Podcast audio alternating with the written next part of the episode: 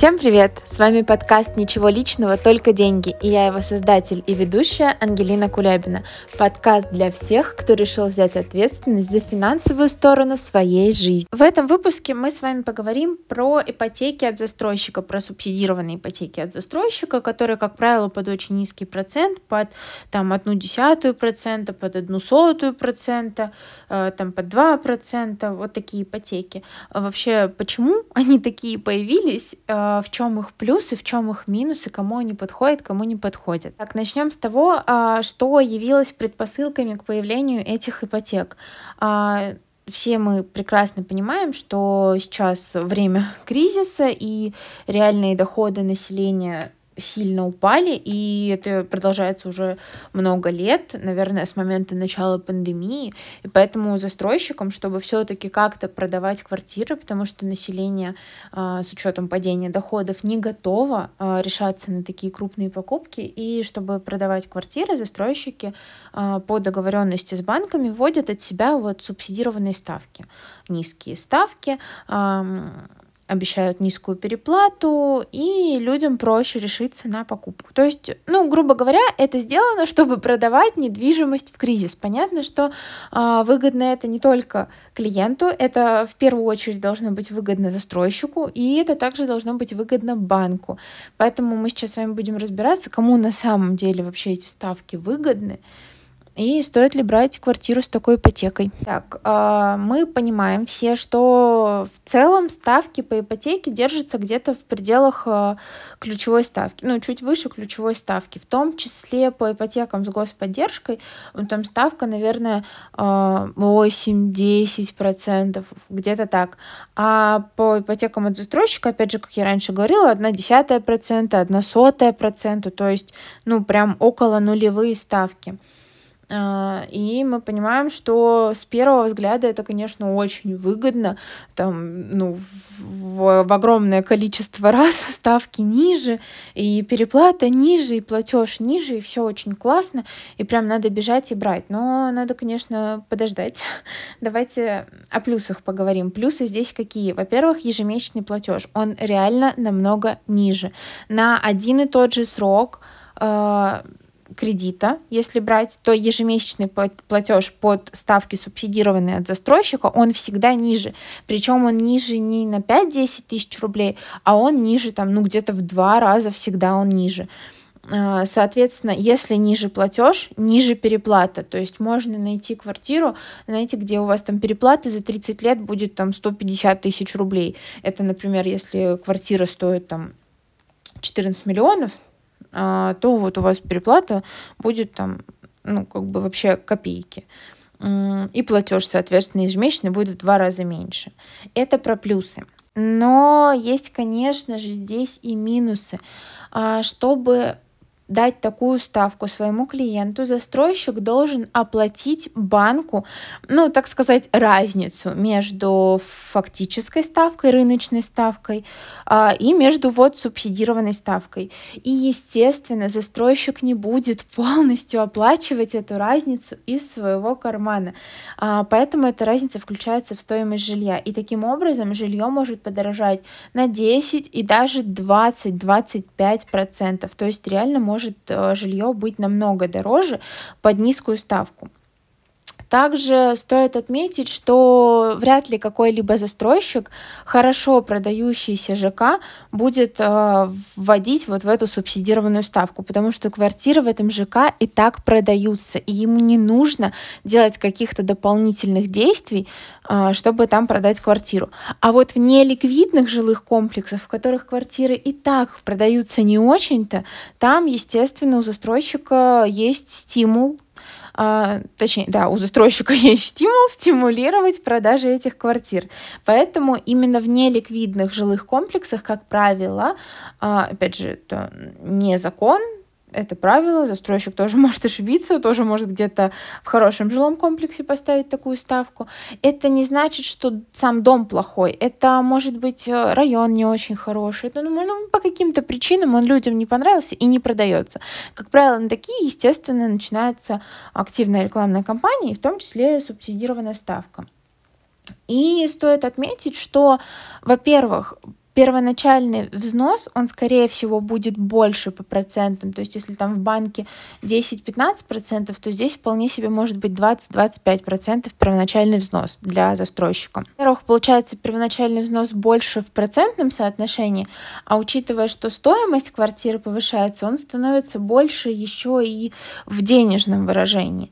Опять же, здесь, если у вас есть э, сумма прям вот минимальная, да, на первоначальный взнос, а еще если вам надо оплачивать аренду жилья, пока дом строится, потому что, как правило, не как правило, а в большинстве своем эта ставка субсидированная, она именно на новостройки и на строящиеся дома. Есть, конечно, такие ставки и на уже сданные недавно дома, но чаще всего именно на строящиеся. Да в любом случае, даже если дом уже сдан, если вы покупаете его для жизни и вам в нем жить, то в нем нужно сделать ремонт это время, и получается, что нужно будет оплачивать и съемное жилье, если своего на данный момент нет, и еще и платить ипотеку одновременно. Поэтому здесь очень классно может эта ставка сыграть, потому что она реально уменьшает платеж в два раза. А, то есть, когда вы берете жилье для себя, для жизни, и если вы планируете в нем жить хотя бы 10 лет и платить эту ипотеку а, хотя бы 10 лет, то, скорее всего, вы выиграете на этой ставке, и вам будет выгоднее взять именно ее. Но если вы хотите брать инвестиционное жилье, инвестиционные квартиры, инвестиционные объекты недвижимости, то вам эта ставка не подходит категорически, потому что когда берется инвестиционное жилье, оно явно берется не на промежуток в 10 лет. Оно, как правило, ну, более краткосрочная покупка, продажа идет. И здесь, э, ну, естественно, будет досрочное погашение кредита, а если будет досрочное погашение, то эта ставка прям супер невыгодна, потому что у вас само тело кредита становится сильно больше. Но, опять же, здесь нельзя прям так однозначно сказать, что если берете инвестиционную, то эта ипотека вам не подходит. Здесь я считаю, что нужно прям максимально ежегодно просчитать, в каком случае, сколько вы переплатите, сколько у вас основной долг останется, останется, то есть все эти графики сложить, посчитать, прежде чем брать квартиру, потому что все-таки на самом деле, сколько бы мы с вами не зарабатывали, не инвестировали, а, все-таки жилье это достаточно крупная, дорогая покупка для каждого. И я считаю, что нужно ответственно подходить, нужно это все просчитать и по той, и по той ставке. То есть однозначного ответа на самом деле нет, потому что это ну, низкая ставка, она реально классная в плане э, низкой переплаты и маленького ежемесячного ежемесячного платежа. Но у вас увеличивается тело кредита. И надо это понимать, у вас увеличивается стоимость самого жилья. Если вы хотите на нем заработать, то заработать на нем будет сложнее, потому что изначально вы купили его по уже сильно завышенной стоимости. Вот. А к чему я говорила про то, что это дорогая покупка? Я считаю, что в таком случае, если вы планируете брать ипотеку, вообще всегда, если вы планируете брать ипотеку, стоит обратиться к финансовому консультанту а, заплатить за консультацию, но при этом вам все рассчитают, вам расскажут, как вам выгоднее, где вам выгоднее, под какую ставку, под какой платеж, где вы что переплачиваете, где вы что теряете. И это реально может помочь сэкономить вам деньги. Реклама финансовых консультаций. Кстати, можно ко мне обратиться тоже. Вот. Но в целом, опять же, повторюсь, однозначного ответа про эту ипотеку дать не может никто. Это сугубо индивидуально, зависит от целей, от стоимости э, и так далее и тому подобное. Еще один момент, на который стоит обратить внимание, если собираетесь брать такую ипотеку, стоит обратить внимание на то, что прописано в договоре, потому что изначально, когда эти субсидированные ставки от застройщиков только появлялись, то они были на год, на два, а далее действовала уже стандартная ставка. И в этом случае вообще получается прям комбо невыгодно, невыгоды э, для нас, потому что мы покупаем жилье по завышенной ставке, по завышенной цене изначально, по завышенной стоимости. А, причем искусственно завышенный, то есть это жилье по факту столько не стоит. А, плюс мы а, нашу низкую ставку получаем только в течение там двух-трех лет, а то и одного года, а дальше платим высокую стоимость жилья по стандартной ставке. То есть, ну, здесь вообще сразу понятно, что это невыгодно. Поэтому здесь надо внимательно обращать внимание на условия кредитного договора, обращать внимание на то, что там прописано по поводу ставки. Еще чаще всего ну, в целом вообще в любой ипотеке, но здесь может быть какое-то дополнительное обязательное страхование от э, по требованиям застройщика, либо по требованиям банка при оформлении именно по субсидированной ставке. Здесь тоже надо обращать внимание и включать это в расчет. Еще из минусов может быть то, что будет очень маленькая переплата по процентам, э, ну, это, конечно, больше плюс, но вы получите меньше налогового вычета именно на это жилье. То есть, получается, опять же, вы купите его по большей стоимости и получите не, так, не такой большой налоговый вычет. Ну, на само жилье, естественно, получите, а вот на переплату по процентам уже нет. Ну, мало. Этот выпуск будет очень коротким, потому что больше мне об этом сказать нечего. Это действительно нужно разбираться в каждом случае индивидуально. И только в индивидуальном порядке можно сказать, кому выгодна такая ипотека, а кому не выгодна. Мы сейчас с вами просто пробежались по плюсам-минусам. Давайте подытожим. А, при субсидированных ставках от застройщика, как правило, 1 десятая, 1 сотая процента, мы получаем завышенную стоимость жилья. Всегда завышенную стоимость жилья. Нет застройщика, который вам а, по доброй воле пойдет такой, давайте я заплачу за вас банку, а вы вот берите квартиру дешево и вообще еще не платите за нее проценты. А, ну, вряд ли такое возможно. Вот.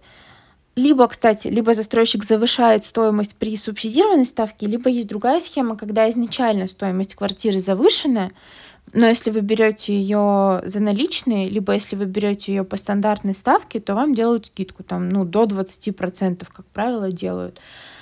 А, тут зависит от того, как работает застройщик. Итак, из минусов мы получаем завышенную стоимость жилья. Как правило, это не ликвидные квартиры, не ликвидные жилые комплексы, которые не продаются у застройщиков без рекламы, без дополнительного, без, без дополнительного стимулирования продаж.